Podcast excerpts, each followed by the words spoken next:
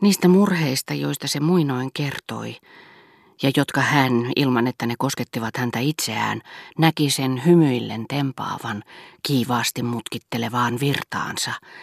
Näistä murheista, jotka nyt olivat hänen, joista hän ei voinut toivoakaan vapautuvansa. Se tuntui nyt sanovan niin kuin ennen hänen onnestaan, mitä arvoa niillä, ei mitään. Ja ensimmäistä kertaa Suonnin ajatukset tulvahtivat kuin säälin ja hellyyden aalto vääntöin tuon tuntemattoman ja suuremmoisen veljen puoleen, jonka oli myöskin täytynyt paljon kärsiä. Millaista oli ollut hänen elämänsä? Mitkä ne tuskat, joista hän oli ammentanut jumalaisen mahtinsa, rajattoman luomisvoimansa? Kun pikku Teema kuvaili hänen kärsimystensä turhanpäiväisyyttä, Suon näki hellyyttä siinä samassa viisaudessa, joka vielä hetki sitten oli tuntunut hänestä sietämättömältä, kun hän kuvitteli lukevansa sen välinpitämättömien ihmisten ilmeistä, joiden mielestä hänen rakkautensa oli vain merkityksetön houre. Sillä päinvastoin kuin kaikki nämä ihmiset, mitä mieltä se sitten näiden sieluntilojen kestävyydestä olikaan, pikku Teema näki niissä jotakin – ei mitään todellisuutta heiveröisempää, vaan sitä ylevämpää, jota yksin maksoi vaivan ryhtyä ilmaisemaan. Juuri näitä syvästi yksilöllisen surun aarteita se pyrki jäljittelemään, luomaan uudelleen ja aina niiden ydintä myöten, jonka olemukseen sentään kuuluu riistää niiltä sanat, turhauttaa ne kaikkien muiden kuin niitä omakohtaisesti koskevien mielessä – Juuri ne oli pikku teema vanginnut, vaatettanut näkyvään muotoon.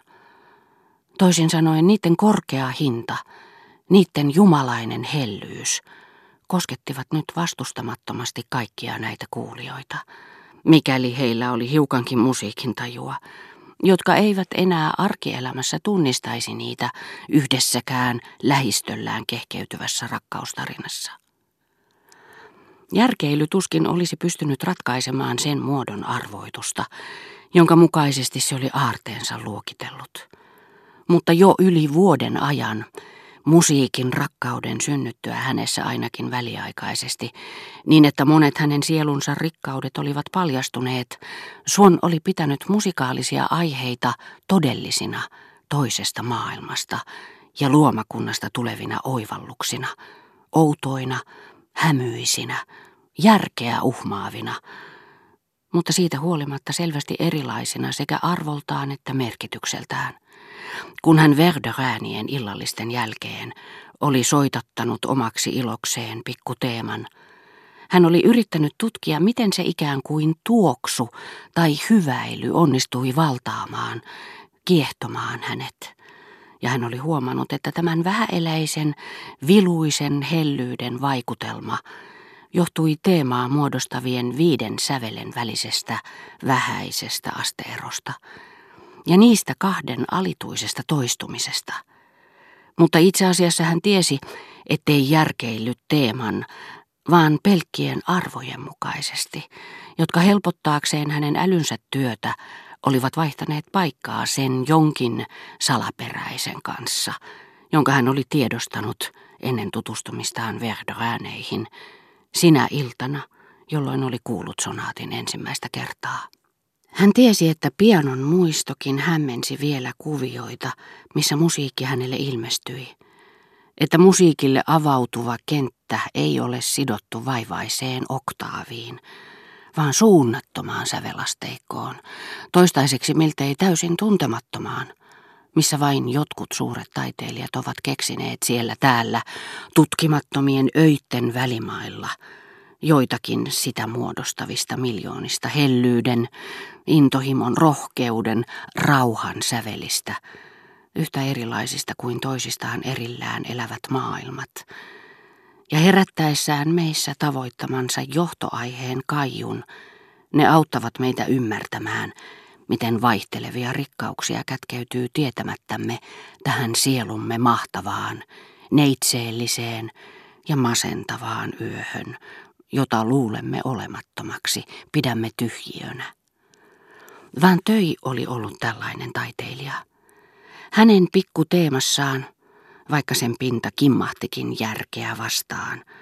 Oli helppo vaistota niin täyteläinen, niin selkeä sanoma, johon se puhalsi niin arvaamatonta, niin omaperäistä voimaa, että ne, jotka olivat sen kuulleet, sulkivat sen yhteen muistoon älyllisten mieleen johtumiensa kanssa.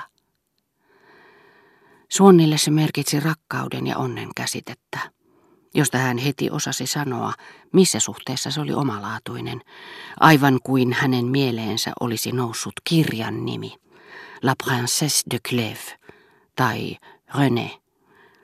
Silloinkin, kun hän ei ajatellut pikkuteemaa, se oli olemassa hänen mielensä kätköissä, niin kuin muutamat muutkin ainutlaatuiset käsitteet, kuten valo, ääni, syvyysvaikutelma, sukupuolinen nautinto. Kaikki nämä kallisarvoiset aarteet, jotka tekevät henkilökohtaisesta maailmastamme kauniin ja viihtyisen. Voi olla, että menetämme ne, että ne kaikkoavat pois – jos palaamme tyhjyyteen. Mutta niin kauan kuin elämme, emme voi tehdä mitään välttyäksemme tuntemasta niitä sen paremmin kuin voisimme välttää kiinteätä esinettä tai asettaa kyseenalaiseksi lampun valon, joka syttyessään muuttaa kaikki ääriviivat huoneessamme, josta hämärän muistokin pakenee. Samoin vääntöin teema – niin kuin esimerkiksi jokin Tristanin johtoaihe, joka myöskin omalla tavallaan kuvailee hellien tunteiden summaa, oli yhtynyt kuolevaisen osaamme. Siihen oli tarttunut jotain suorastaan liikuttavan inhimillistä. Sen kohtalo oli sidottu tulevaisuuteen, sielumme olemassaoloon. Sillä se kuului sielun yksilöllisimpiin, erikoislaatuisimpiin koristeisiin. Ehkä meitä odottaa olemattomuus ja unelmamme palaavat tyhjyyteen. Mutta siinä tapauksessa tuntuu selviöltä, etteivät nämä sävelaiheet ja niistä elävät käsitteetkään voi olla mitään. Me tuhoudumme, mutta viemme matkassamme nämä kohtaloomme kytketyt jumalaiset panttivangit. Eikä kuolema niiden seurassa enää tunnukaan niin ylen katkeralta – niin masentavalta, eikä täysin todenmukaiseltakaan.